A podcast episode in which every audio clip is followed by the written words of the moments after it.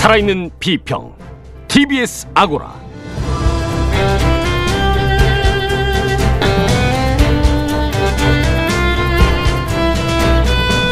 안녕하세요. TBS 아고라 송현주입니다.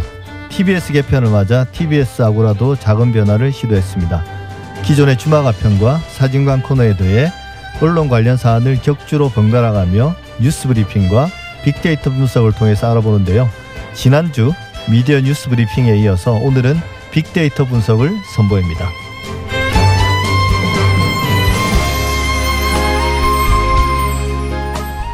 요즘 트로트 열풍입니다. 코로나19 사태로 세상살이가 고달픈데 한가하게 트로트 얘기나 하냐는 분들도 계실 겁니다. 그래도 미디어와 대중문화가 주는 작은 즐거움이 큰 위로가 됩니다. 오늘 주마가평에서는 트로트 열풍을 가볍게 분석해보고 TBS 프로그램들의 트로트에 대해서도 알아보겠습니다.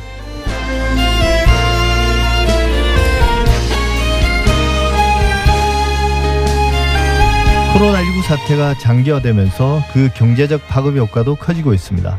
자영업자나 비정규직 노동자는 물론이고 급여 생활자들도 무급휴직이나 장기휴가다해서 소득이 급감하는 경우가 많은데요. 몇몇 지자체, 지자체장들이 나서서 재난기본소득을 화두로 던졌습니다. 청와대가 정부는 일단 선을 그었지만 총선을 앞둔 정치권에서 논란이 가열되고 있는 상황인데요. 언론이 이 사안을 어떻게 보도하고 있는지, 문제점은 무엇인지, 사실과 진실의 관계 사진관에서 알아보겠습니다. TBS 아고라 지금 시작합니다.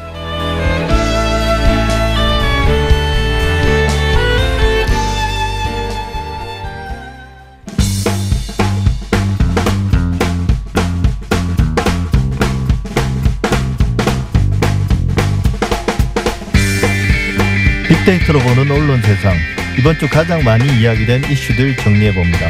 빅데이터 전문가 빅커뮤니케이션의 전민기 팀장과 함께합니다. 어서 오세요. 네, 반갑습니다. 전민기입니다. 네, 먼저 지난 한 주 동안 가장 많이 언급된 키워드들은 뭔가요? 네, 다섯 개 정도 뽑아왔는데요. 네. 1위가 이제 마스크입니다. 106만 건 정도 언급이 됐고 2위가 신천지 68만 8천 건, 3위가 증시 주가가 17만 4천 건이고요.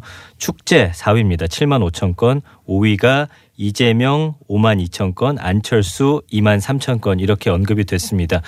그 마스크는 아무래도 최근에 가장 큰 이슈기 때문에 가장 네. 많이 언급이 되고 있죠. 통상적으로는 3, 4월에 이제 어, 언급량이 가장 많고 1년을 해봐도 200만 건이 채 안 되는데 지금 한 네. 어, 일주일 만에 100만 건 정도가 언급된 굉장히 많이 그런 수치죠. 그러니까 너무나 뭐 쉽게 이해 가능한 그렇죠. 그리고 신천지 같은 경우는 그래도 이제 검사가 끝나가면서 언급량 자체 추이로 볼 때는 좀 감소 추세에 있습니다. 네. 그리고 증시 주가 같은 경우는 요새 워낙 폭락하다 보니까 지금 많이들 또 검색하고 계시고요.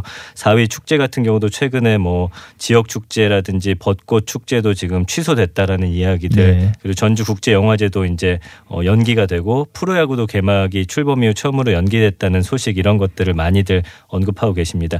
그 정치인 중에서는 아까 이재명 경기지사 같은 경우는 이 코로나19 대응과 관련해서 많이 이슈가 되고 있고요. 네. 안철수 국민의당 대표 같은 경우는 또 직접 대구로 가서 의료 활동하고 있는 것들이 또 화제가 되면서 언급량이 많이 어, 이렇게 나타나게 됐습니다.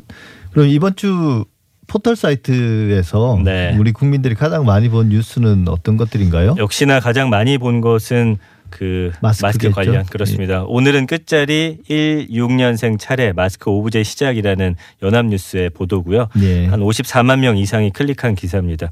그러니까 마스크 오브제가 이번 주부터 시행됐다라는 기사고 약국에서 마스크 두 매씩 살 수 있다. 이제는 다 아는 기사지만 지난 주말만 하더라도 굉장히 헷갈려하시는 분들 많으셨고요. 어, 네. 주민등록증이나 운전면허증, 여권 중에 이제 하나를 지참해야 된다는 소식.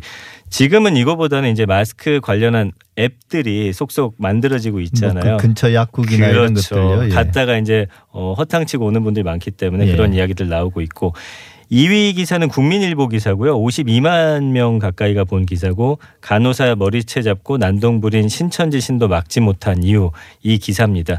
코로나19 확진 판정 받은 신천지 그 신도가 시설 입소를 거부하면서 난동을 부렸었던 예. 게 인터넷상에서 굉장히 화제가 됐습니다. 이게 뭐 상당히 자극적인 뉴스이긴 맞아요. 하죠. 예, 그래서 그렇고요. 그리고 이 제목부터가 간호사를 머리채 잡았다고 하니까 사람들이 굉장히 예. 많이 클릭을 한 기사로 보여지고요.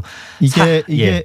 뭐 조현병을 앓고 있다고 신천지 측에서 그렇게 해명했던데 네. 그 뒤로 뭐 밝혀진 건 없죠. 그렇습니다. 그 위에는 뭐 뉴스가 또 나오지 않고 있고요. 3위는 역시나 또 신천지 소식인데 좀 안타까운 소식이죠. 신천지 여신도가 극단적인 선택을 네. 했다라는 뉴스고 중앙일보 기사고 50만 명 정도가 봤습니다. 그러니까 능동감시 대상자였던 40대 신천지 여성 신도가 본인이 살던 아파트에서 극단적을 선택을 했는데 남편과 이제 종교 문제로 말다툼을 벌인 직후라고 합니다. 그 신천지 측은 이단 프레임이 국민을 또 죽였다라고 주장을 했는데 이것과 관련해서 댓글도 상당히 많이 달린 그런 기사 중에 하나입니다. 예, 좀 안타깝더라고요. 근데 이제 그러게요. 뭐 예. 언론 보도가 신천지 측의 잘못된 행태들도 물론 많은데요. 그 비난이 과도해서는 안 된다고 맞습니다. 하는데 예. 사실 이런 게 어려운 게 그 누구도 그 경계선을 잘 이야기해 주지는 않는 것 같아요. 어느 정도면 과도하고 그렇습니다. 어느 정도는 충분히 이제 정당화될 수 있는 비판인지. 자, 그럼 앞서 말씀하셨던 그 키워드별로 네. 빅데이터 분석 한번 해보도록 하죠. 먼저 그 마스크 관련해서는 어떤 연관어들이 뭐 있었나요? 연관어 1위는 역시나 코로나고요. 예. 2위가 손, 3위가 약국, 4위 가격, 5위가 면인데 이게 다 관련 이슈들과 일맥상통하고 다 연결이 네. 되어져 있습니다. 그러니까 어, 마스크 쓰는 것도 중요하지만 사실은 손을 씻는 게 가장 중요한 예방 방법이다라고 이제 의료진들이 많이 이야기하다 보니까 그렇죠. 손이 함께 언급되고 예. 있고요. 이제 약국은 당연히 이번 주부터 약국에서 오부제 시행하다 보니까 관련해서 또 이야기 나오고 있고 이제 5위가 면 마스크와 관련된 이야기예요. 그러니까 요즘에 사실은 더 급한 지역으로 마스크를 좀 부족하니까 보내주고 면을 써도 된다라는 그런 이야기하면서 사람들이 어, 나는 면을 쓰고 있다라는 걸 인증한다든지 네. 이런 것들을 SNS에 많이 올리고 계시고요. 그 다음에 하루 손소독제, 일상, 오부제, 미세먼지 이런 이야기들 또 키워드로 나오고 있습니다. 그 제가 사실 이 네. 빅데이터 분석을 나름 신뢰하는 이유는 예. 이 키워드들을 연결시키면 사실은 우리가 지금 관심 있어 하는 사안들과 관련해서 맞습니다. 예. 하나의 문장이 만들어지는 것 같더라고요. 그렇죠, 그렇죠. 예. 그래서 이제 마스크 관련해서 예전에는 사실 미세먼지가 연관어 1위가 돼야 되는데 이게 좀 뒤바뀐 측면이 네. 있고요. 감성어 분석을 보면 긍부정 비율이 36.3 대 32.3 굉장히 팽팽합니다. 그래서 감성어라는 건 이 키워드를 중심에 놓고 이 키워드를 표현하는 동사나 어떤 형용사들의 그 긍부정들로 분류한 거거든요. 긍정 감성을 보면은 뭐 좋다, 사고 싶다, 충분하다, 안전하다 이런 단어들 볼 수가 있고요. 부정 감성어는 부족하다, 모자라다, 폭등, 힘들다, 악의적이다, 욕하다 이런 단어들로 지금 표현이 되고 있습니다. 예, 좀 눈에 띄는 거는 네. 긍정 감성으로서의 충분하다. 그렇죠. 그 다음에 이제 부정 감성으로 부족하다. 네. 그게 되게 대조적인데 네, 네. 뭐 충분히 이해가 됩니다. 뭐 우리나라 인구는 5천만이죠. 그렇죠. 근데 실제 생산할 수 있는 마스크는 하루에 천만 장이니까 네, 네. 부족한 거는 이제 객관적 사실이고요. 그렇죠. 뭐또 충분하다고 말하는 사람들도 이해가 되는 게 그게 서로 배려만 하면 음. 천만 장 정도로 충분하지 않을까. 예. 그래서 요즘 어, 여러 커뮤니티들 안에서 나오는 목소리가 어, 하나 가지고 뭐 2, 3일 쓰고 부족한 곳에 좀 보내주자 그리고 예, 취약한 분들 사재기하지 말자 예. 이런 의견들이 많이 올라오고 있습니다. 예. 신천지 관련 빅데이터 반응도 많았겠죠. 그렇죠. 당연히. 예. 1위부터 쭉 살펴보면 코로나, 검찰, 이만희, 수사, 네. 언론, 감염, 대구교회, 박근혜, 한마음 아파트, 조선일보까지 다양한 키워드들 등장하고 있는데 워낙 신천지 관련한 기사나 보도들이 또 쏟아지다 보니까 네. 그 이슈에 따라서 관심 있는 키워드들 연결된 키워드들이 함께 드러나고 있습니다.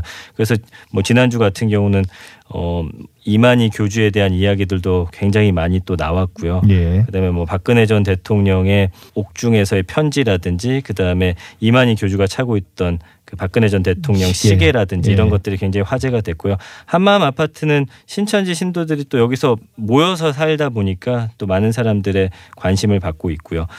이 감성어 금- 분석 보면은 긍부정 비율이 12.6 대 52.4입니다. 그래서 신천지와 관련해서는 뭐 잘하다, 신중하다, 빠르다 이런 거는 신천지 관련한 코로나에 대한 대응을 지금 정부라든지 어, 잘 하고 있다라는 그런 반응들이고요. 부정 감성어는 역시나 의심되다, 분노하다, 논란, 고발하다, 속이다, 끔찍하다거든요.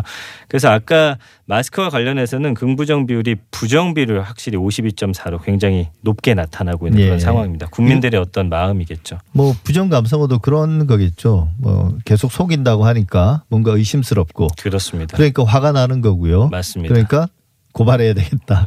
마- 정확하십니다. 예. 근데 조선일보 키워드는 왜 들어간 가요? 이게 그제 마지막이긴 하지만 네, 한국 기자협회가 발행하는 기자협회보가 이 예. 코로나19 관련해서 조선일보 보도를 좀 비판하는 내용이 있었습니다. 이게 콕 집어서 조선일보 보도를 비판했나요? 그렇죠. 이게 SNS에서 좀 많이 화제가 됐고요. 협회보가 이제 4일 발표한 선 넘은 조선일보의 코로나 보도라는 제목의 칼럼에서 어, 이렇게 좀 우리가 판단하고 있다. 특히 지난달 19일 신천지 신도들의 집단 감염으로 환자가 폭증한 이후에 이어진 보도는 정략적 보도라는 혐의가 짙다. 이렇게 기자협회에서 발표를 한 거고요. 그 일관되게 정부의 초기 중국 봉쇄의 실패가 코로나의 대확산으로 이어졌다고 예. 지금 단정해서 보도하고 있다라는 겁니다. 이러면서 이제 기자협회는 과도한 공포를 유발한다든지 자극적인 보도는 좀 자제해 주길 바란다라는 그런 내용도 밝히고 있습니다. 예. 뭐 최근에 이제 조선일보의 대형 오보도 있었습니다. 그 70대 대구 여성이 네. 이제 진료를 거부당해서 음. 이제 자기가 속이고 백병원에 입원을 한 거다 이렇게 알려졌는데 네. 어 실제로 이제 보건소에서 진료를 거부한 게 아니라 보건소를 가지 않았다고 하더군요. 근데 이제 조선일보는 보건소에서 진료를 거부했다. 네. 근데 이제 그 이 공공의료기관인 보건소가 진료를 거부하는 거는 음. 생각보다는 큰 사건이거든요. 맞습니다. 실제로는. 맞습니다. 그래서 요즘에 그 SNS에서 퍼지는 글들 중에 어, 언론의 어떤 이런 보도 행태라든지 그 팩트 체크에 관해서 여러 가지 의견들이 상당히 많이 올라오고 있고요. 확실히 예전보다는 이제 그 언론사에서 보도하는 걸 그대로 받아들이기보다는 좀 비교하시고 팩트 체크도 직접 하시는 그런 분들이 상당히 많아지고 있다라는 거를 어떤 검색어라든지 연관어 그리고 감성 분석을 통해서도 네. 좀 확인할 수가 있습니다. 예, 뭐 참고로 말씀드리면 조선일보, 그러니까 한국 기자협회는 뭐 전국에 어, 기자들이 가입된 조직인데요. 그렇죠. 조선일보는 가입돼 있지 않습니다. 네, 네, 맞습니다. 예.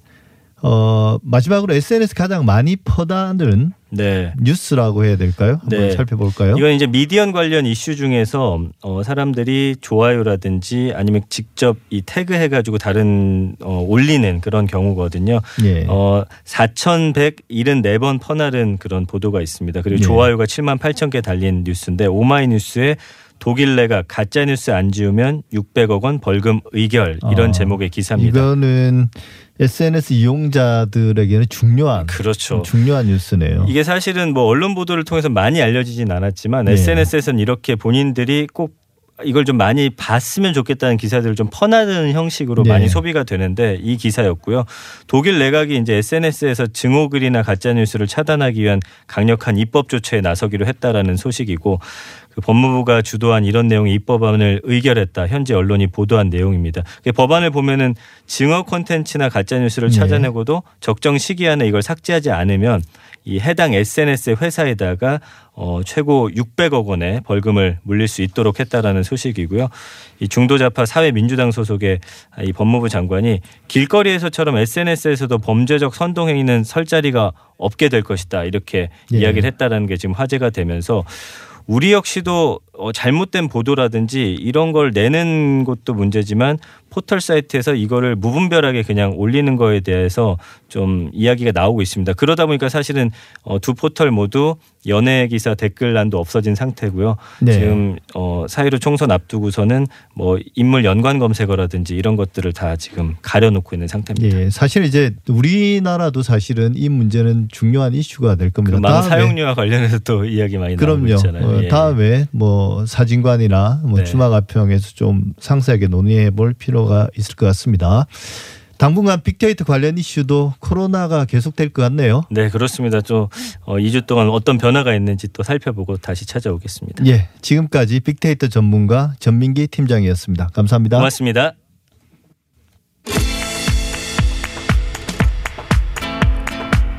달리는 TBS에 꼭 필요한 평을 더합니다. 주마 가평.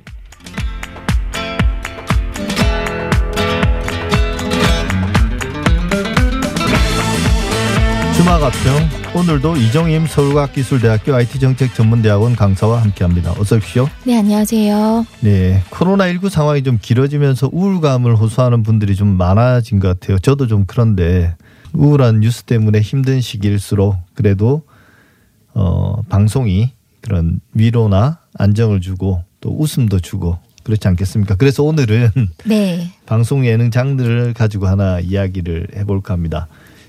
지난해부터 예능에서 가장 인기 있는 소재는 트로트죠. 네, 그렇습니다. 예, 정편 경연 네. 프로그램에서 시작해서 뭐 유산슬의 유재석 씨까지 뭐 연령층을 막론하고 수많은 팬덤들을 모으고 있지 않습니까 지금?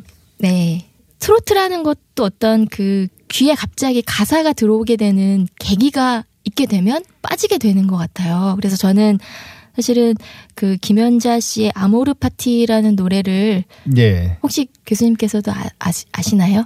그게 아마 지- 트로트 열풍의 시작 아, 아니었나요? 네. 그게 한 대학의 축제에서 처음에 네. 선풍적인 인기를 끌면서 귀에 착착 감기더라고요. 네 네. 예. 그래서 이 노래가 좀 흥미로웠던 부분은 트로트하고 EDM이 합쳐져서 아까 말- 교수님께서 말씀해 주신 것처럼 대학교 축제에서도 노래 부를 수 있을 만큼의 어떤 대중성이라는 것들이 이 음악 장르에 녹아 들어갔기 때문인 아, 것 같은데 그렇군요. 네 클럽 음악 같기도 하고 EDM 장르가 결합되어 있어서 또 가수가 너무 흥겹게 노래를 부르기도 예. 하니까 그래서 어떤 이런 계기들 예상치 못한 어떤 계기가 폭발되는 부분이 또 대, 대중문화의 특징이기도 하고 그것이 지금의 어떤 트로트라는 열풍과도 좀 연결해서 예. 얘기해 볼 수 있는 부분이 있는 것 같습니다. 예. 근데 뭐 트로트 별로 안 좋아하셨던 것 같은데 뭐 인생 트로트곡 같은 거 있으세요? 글- 글쎄요 예전에 그냥 뭐 주현미 씨 노래나 뭐 이런 예.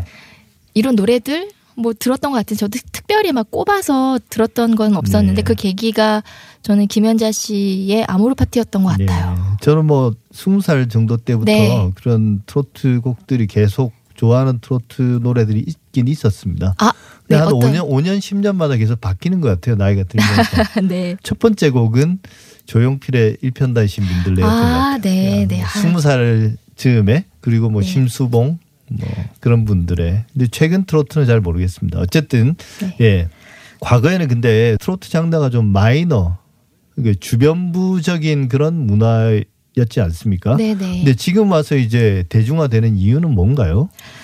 사실 그 트렌드를 딱 분석하기는 좀 어렵긴 하지만 맥락적으로 좀 생각해 보면 재미있는 부분들이 많은 것 같습니다. 예를 들면 마이너 장르라고 얘기해 주시긴 했지만 예. 그 아이돌 중심의 뭐 90년대 이후에 음악이 등장하기 이전에는 트로트 음악이 주류 음악이었었거든요. 그리고 또 휴게소라든지 아니면 뭐 지역 행사라든지 그런 네. 곳에서는 항상 트로트 장르가 있었는데 미디어가 주목하지 않았던 것이기 때문에 마이너 장르라고 생각한 것은 아닐까라는 생각도 좀 들었고 또 흐름을 좀 보면 미디어 생태계가 변화하면서 텔레비전 그 컨텐츠도 많이 융합적인 특징을 많이 가지잖아요. 뭐 예. 인포테인먼트나 에듀테인먼트처럼 장르가 결합되는 방식들이 있는데 이 트로트 같은 경우도 지금 어떤 대중문화 현상에서 새롭게 융합할 수 있는 컨텐츠로서 굉장히 어, 다양한 장점을 가지고 있기 때문에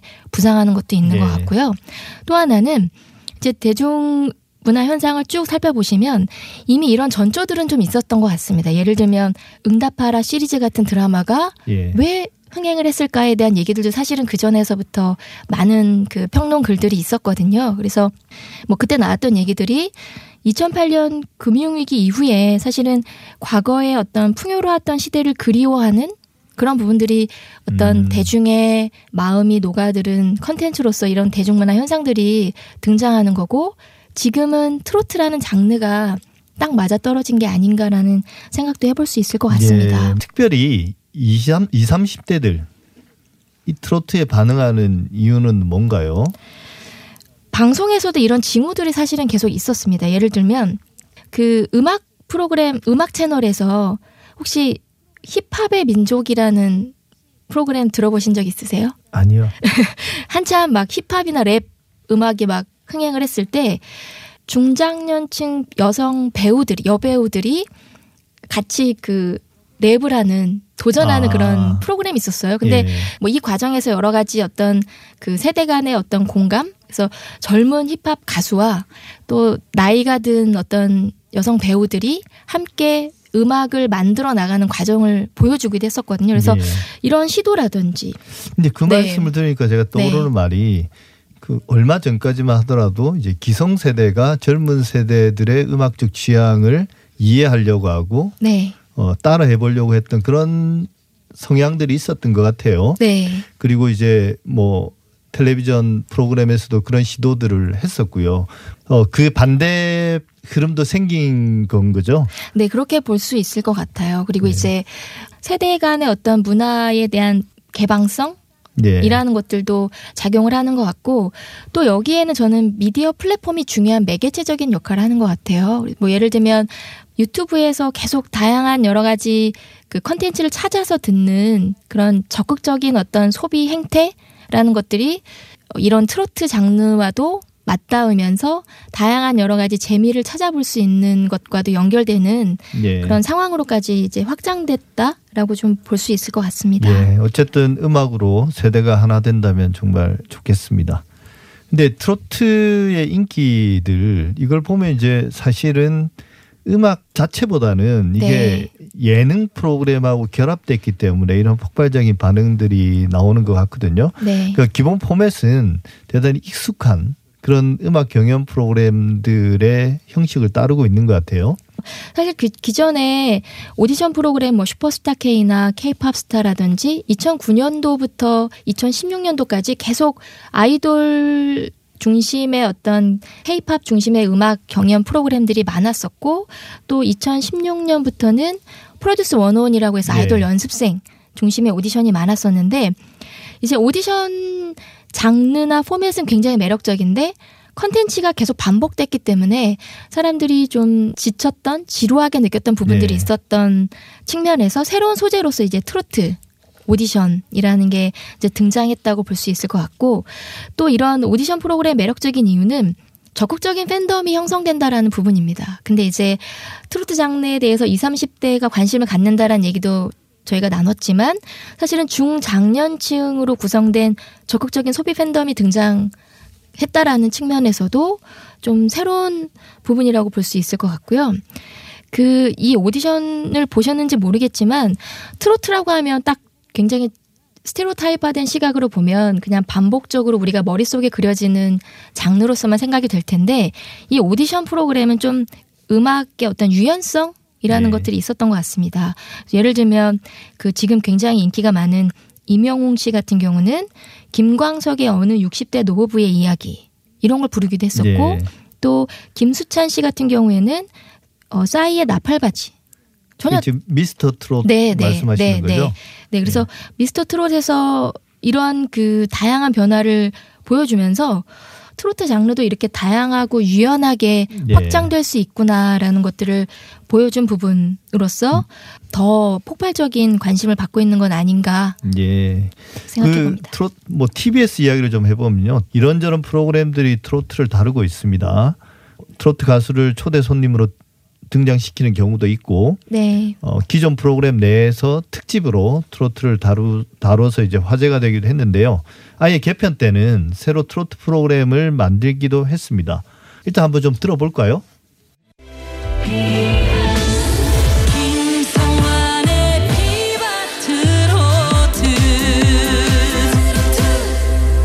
안녕하세요. 좋은 트로트 음악과 함께합니다.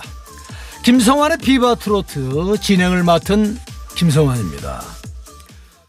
오늘의 초대 가수 김현자 씨 나오셨습니다. 안녕하세요. 안녕하세요 선배님 우리 김현자 씨 라이브로 네 생으로. 불러보겠습니다 네, 알겠습니다. 자,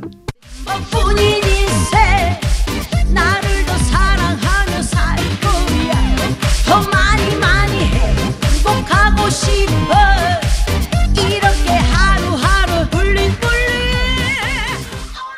네, 김현자 씨의 블링블링 라이브로 듣고 왔는데요. 다니다 보면은 막 뭐 우리나라도 좋은 곳이 너무너무 많아요. 네, 너무 많은데 사실은 저희들이 즐길 시간이 없잖아요. 그렇죠. 거의 다 노래만 하고 또 다음 장소로 가고 이러니까 그렇죠. 예. 그래서 조금 이제 시간이 좀 있을 때는 음. 이렇게 여기저기 다니면서 신세진 분한테 인사도 드리고 음. 맛있는 것도 좀 얻어먹고 음. 그러고 다니고 있습니다. 음, 제일 다시 가보고 싶다.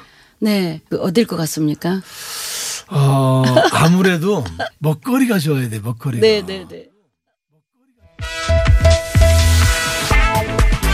나무 의사라는 직업이 있습니다. 나무가 아프거나 병들었을 때 진단하고 치료해주는 사람인데요. 오늘 밤에는 이가이의 러브레터와 함께 해주세요. 오늘도 많은 분들이 출석 체크해주고 계시네요. 백살 곤- 공주와 칠순나님, 소박하게.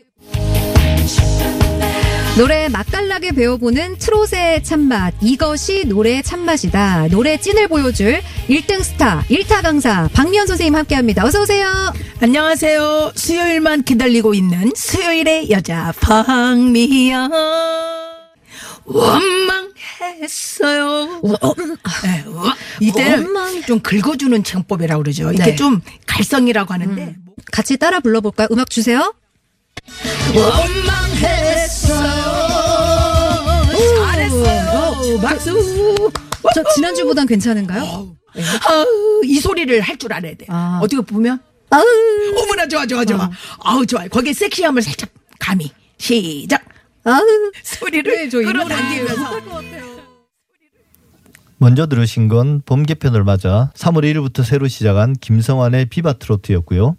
매주 일요일 오전 8시 6분부터 1시간 동안 방송됩니다. 이어 들으신 방송은 이가의 러브레터 개편을 맞아 밤 9시로 이동 편성됐습니다. 아직 초기니까 반응을 평가하는 건 좀 시기상조 같지만 정통 전문 트로트 음악 프로그램이라는 게 좀 낯설게 느껴지더라고요. 뭐 예능 요소를 줄이고 트로트 음악만으로 청취자들에게 어필할 수 있을까? 그 편성 시간대도 일요일 아침 8시 6분에서 9시까지 바로 내일 이 시간대인데요.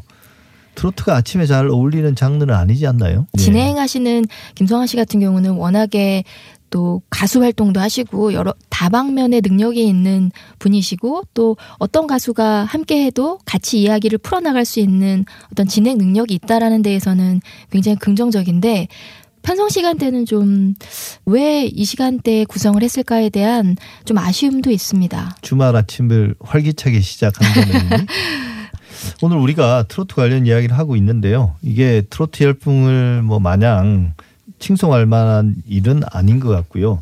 부작용도 있지 않습니까? 벌써 피로감을 느끼는 분들도 있고요. 대세를 따라가는 것도 좋지만 다양한 사람들이 즐길 수 있는 콘텐츠를 더 창의적으로 발굴하는 게 방송사가 해야 될 일이 아닌가 그런 생각도 드는데요. 과거의 여러 가지 제작 형태들을 좀 되짚어 본다면 이런 방식이 사실 반복되었던 것 같아요. 그래서 뭐 예, 육아 프로그램이 인기를 끌면 그렇죠. 굉장히 많은 방송사에서 편성을 한다든지 먹방이 인기를 끌면 또 비슷한 컨셉으로 편성을 한다든지 그래서 방송사가 사실은 프로그램 포맷 개발에 시간 투자를 하지 않는다는 평가는 좀 오랫동안 지적되어 온 문제이기도 합니다.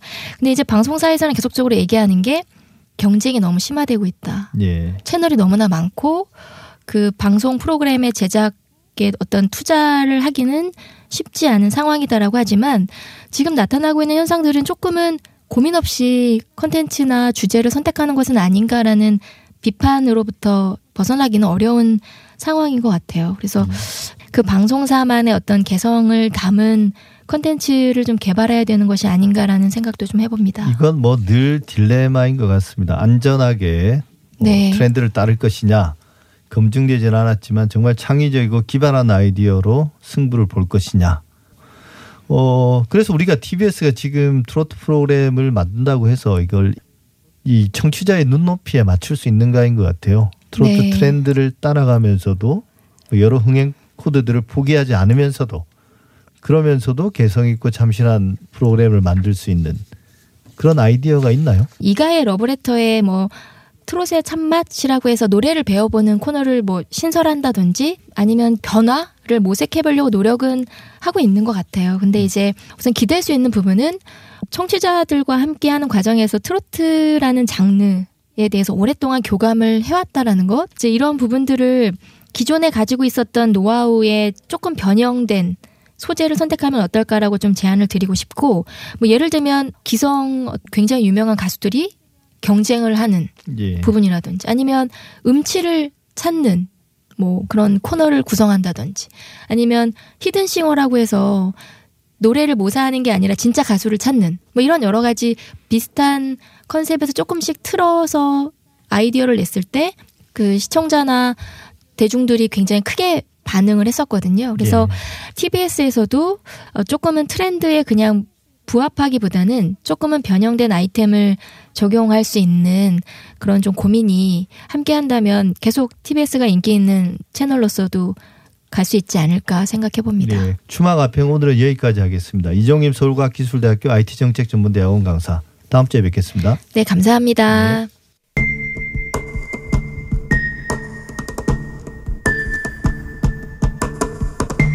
들어온 속보 검찰이 구속영장을 청구했다는 경찰 소식이 수사가 속도를 내고 있는데요. 사실과 진실의 관계. 사진관.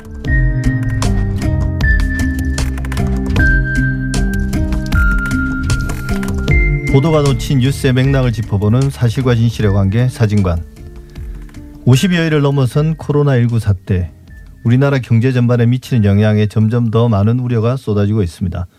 직격탄을 맞은 여행, 숙박업종 종사자뿐만 아니라 영세 소상공인, 실업자, 비정규직 근로자, 생계형 아르바이트 등등 많은 서민들이 심각한 소득 절벽에 직면한 상황입니다. 이런 상황에서 코로나 소방수로 떠오른 재난 기본 소득에 대한 논의와 공방이 뜨겁습니다. 그러나 정치권과 정부, 지자체에서 서로 엇갈린 입장을 내놓으면서 이를 바라보는 보도의 시선도 가지각색입니다. 오늘은 이 사안 다뤄보겠습니다. 이원재 시대전환 공동대표 나오셨습니다. 어서 오십시오. 네, 안녕하세요. 네. 최근 김경수 경남도지사부터 시작해서 이재명 경기도지사, 박원순 서울시장 등등 지자체장들이 연달아 재난 기본소득을 언급했고요. 정치권에서도 재난 기본소득을 주장하는 목소리들이 나오기 시작했습니다. 현재 제기되고 있는 재난 기본소득의 주요 골자는 뭔가요? 네, 재난 기본소득 제일 처음 주장한 것은 이제 랩250 어, 윤영중 팀장이 예. 그 칼럼을 통해서 그 용어를 사용하면서 이게 논의가 시작이 됐습니다. 예. 그러니까 이게 뭐냐? 코로나19 사태가 건강 문제를 지금 이야기를 하고 있습니다만 그 다음 단계로는 경제 위기가 오고 있다. 코로나19 때문에 너무 거래가 줄어들고 예. 이 매출이 줄어드는 소상공인들도 많고 사람들이 이동도 줄어들면서 그와 관련된 매출이 일으키는 분들이 영업이 너무 안 되기 때문에 경제적 재난을 맞은 분들이 생기고 이게 더 큰 문제가 될 수 있기 때문에 이분들의 줄어든 소득을 보전하는 어떤 방식이든지 간에 그런 정책이 필요하다. 그리고 긴급하게 시행할 필요가 있다. 이런 논의가 지금 우리 사회에 퍼지고 있는 거죠. 그게 재난 기본소득의 예. 이 정의라고 할 수 있습니다. 예, 그러니까 사실 초기에는 보건, 방역 이런 게 대단히 중요한 문제였지만 이게 시간이 좀 지나면서 이제는 장기화되면서 이 실질적으로 생존의 문제하고 또 그러니까 경제적인 측면에서. 네네. 근데 이원재 대표 본인도 뭐 경제 전문가로서 예전부터 꾸준히 재난 기본소득 이전에 기본소득에 대해서 주장을 해오셨던 것 같아요. 네네네. 근데 이제 재난 기본소득은 그, 그 말씀하신 기본소득하고는 좀 다르다. 이게 정확한 표현들, 개념적으로 정리를 하면 어떻게 되나요? 제가 원래 랩 2050이라는 연구소를 또 운영하고 있기도 네. 한데요. 여기서 이 서울시 박원순 시장이라든지 지금 뭐 이 기본소득 언급하시는 이 지자체장들하고도 같이 연구 활동하면서 기본소득제를 계속 이 지- 지지난해 한 2년 전부터 계속 연구하고 주장을 해왔습니다. 근데 그때 기본소득은 지금 재난 기본소득하고는 좀 다릅니다. 보편적 기본소득이라는 것은 인공지능이라든지 자동화 때문에 사람들의 일자리가 이제는 굉장히 불안정해지고 사라져 갈 것이기 때문에 미래에는 국가가 개인에게 조건 없는 소득을 보장하는 체제를 차차 만들어 나가야 된다. 예. 그때 그 소득을 기본소득이라고 이름을 붙이고 누구에게나 조건 없이 지급돼야 되기 때문에 보편적 기본소득제라는 이름으로, 궁극적으로 시행해야 한다. 이렇게 이제 논의가 예. 되는 게 기본소득제 논의거든요. 근데 이번엔 재난을 당한 사람들에게 소득을 보전해주고 그것을 한시적으로 하는 거기 때문에 원래 기본소득제하고는 좀 차이가 있습니다. 네. 근데 이제 그게 쉽게 말하면 기본 기본소득이라는 게 한시적이긴 하지만 예를 들면 과거에 이제 성남시에서 했던 뭐 청년 수당이라든지 지금 이제 노령연금이라든지 이런 것들이 기본소득과 오히려 더 유사한 건가요? 어, 유사한 개념이라고 볼 수 있죠. 한정적이긴 하지만 예. 꾸준히 계속 장기간 이 정기적으로 현금을 개인에게 지급하는 것이니까 기초연금이나 청년기본소득, 기본소득하고 좀 비슷합니다. 예. 명칭 문제하고는 별개로 사실 이 재난 상황에서 국민들에게 일정 정도의 현금을 지급하자는 게 그 취지인데 실제 소득 절벽에 부딪힌 사람들이 많고 어 그래서 여기에 대한 동의 수준은 상당히 높은 것 같아요. 필요하다는 거에 대해서. 근데 세부적인 내용으로 들어가면 쟁점은 또 많은 것 같습니다. 네. 그좀 정리해 주시면 네. 크게 두 가지로 얘기할 수 있을 것 같아요. 한 가지 주장은 저희 시대 전환이라든지 또는 박원순 서울시장이 주장한 것인데요. 예. 대상을 한정해서 지급하자는 것입니다.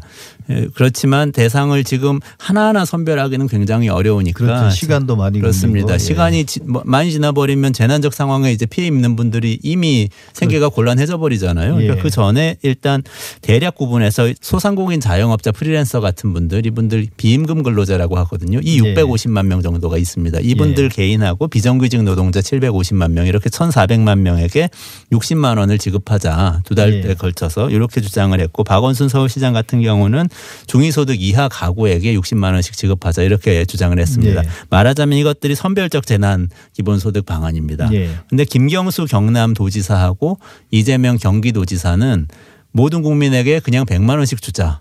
예. 그리고 나중에 가서 세금으로 거두자. 세금으로 거둘 때 고소득자한테 더 많이 거두면 된다. 그러면은 이게 선별이 된다. 이렇게 주장을 하셔서 예. 실제 내용에서는 결과는 비슷합니다만 지급할 때 선별하냐 안 하냐의 차이가 좀 예. 있습니다. 그게 그럼 효율성의 문제인가요?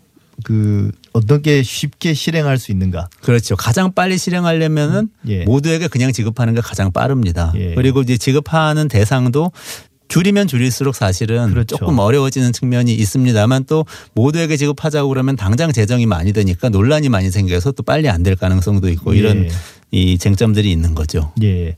그러면 해외에서도 다양한 재난들이 발생하니까 이런 재난 기본 소득을 논의해 보거나 이걸 시행한 그런 경험들이 있나요? 네, 그 아주 최근에는 홍콩에서 예. 그 지난달 말이었죠. 코로나19 사태하고 관련해서 홍콩도 경제 위기를 맞았습니다. 관광이 주 산업이기 때문에 굉장히 예. 큰 타격이 왔고 그래서 모든 주민에게 18세 이상 주민에게 우리 돈으로 약 155만 원씩을 지급했습니다. 예, 이게 모두. 예, 모두에게 이게 재난 기본소득 개념인 거죠. 그리고 예. 마카오에서도 44만 원씩 지급하기로 결의를 해서 추진을 예. 하고 있는 그런 상태고요. 미국에서는 노벨상 수상자죠. 노벨 경제학상 폴 크루그만 교수가 예. 코로나19 사태에 대응하기 위한 경기 부양책으로 가장 좋은 것은 국민에게 직접 현금을 지급하는 것이다. 이렇게 이야기를 하기도 했습니다. 뭐 제이슨 퍼먼 교수 같은 경우도 월스트리트 저널에 쓴 글에서 여기에 동조를 하기도 했고요. 이렇게 예. 전 세계적으로 확산되고 있습니다. 사실 뭐 미국에서는 애초 정부가 지금 계획하고 있는 것은 주로 감세더라고요. 그렇죠. 이게 뭐 네. 공화당 정부니까 뭐 충분히 예측할 수 있는 건데 거기에 대해서 이제 몇몇 진보적인 경제학자들 같은 경우는 기본소득이 필요하다. 근데 액수도 상당하네요. 맞습니다. 액수도 뭐 1인당 미국에서는 1인당 1000달러 이야기 그러니까 한 우리 돈으로 110만 원, 120만 원 되죠. 예. 그 정도 나오는 것 같고 홍콩 같은 경우는 더더 파격적이죠. 많네요. 150만 원 예. 넘으니까요. 예. 청와대 정부는 사실은 이미 추경안에 그런 재난 기본소득의 취지가 반영돼 있다.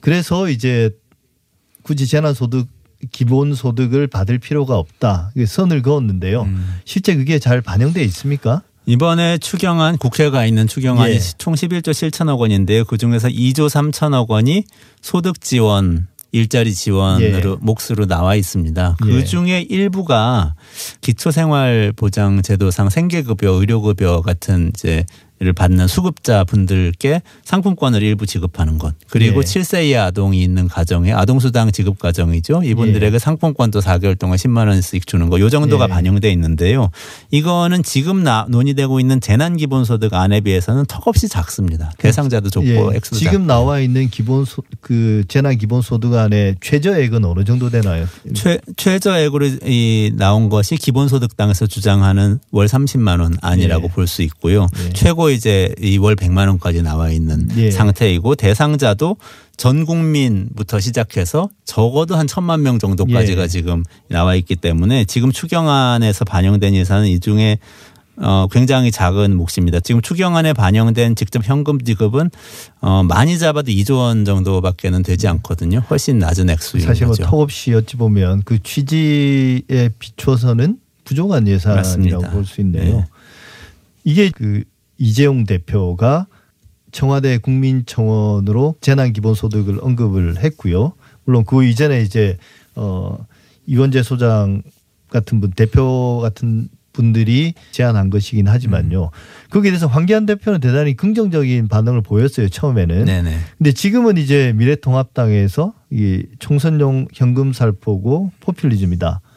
어, 이렇게 이제 비판해서 반대하는 입장이고 또 이제 엊그저께 황교안 대표가 어, 이 기자들에게 어, 청와대와 정부 여당이 법인세 인하 첫 번째로 두 번째로는 최저임금을 차등화하는 것 그다음에 마지막으로는 주 52시간제 완화 이걸 이제 재난 기본 소득에 대한 대안으로 내놨습니다. 네네. 이게 이제 목적을 달성할 수 있을까요? 이런 이런 정책에 대해서는 어떻게 평가하십니까? 그러니까 지금 어 미래통합당 황교안 대표가 지나치게 이 이슈를 중앙 정치의 이념적인 이슈로 몰고 가는 게 아닌가 하는 생각이 듭니다. 지금 코로나19 극복은 전 국민이 힘을 합쳐가지고 해야 되는 민생 이슈인데요. 예.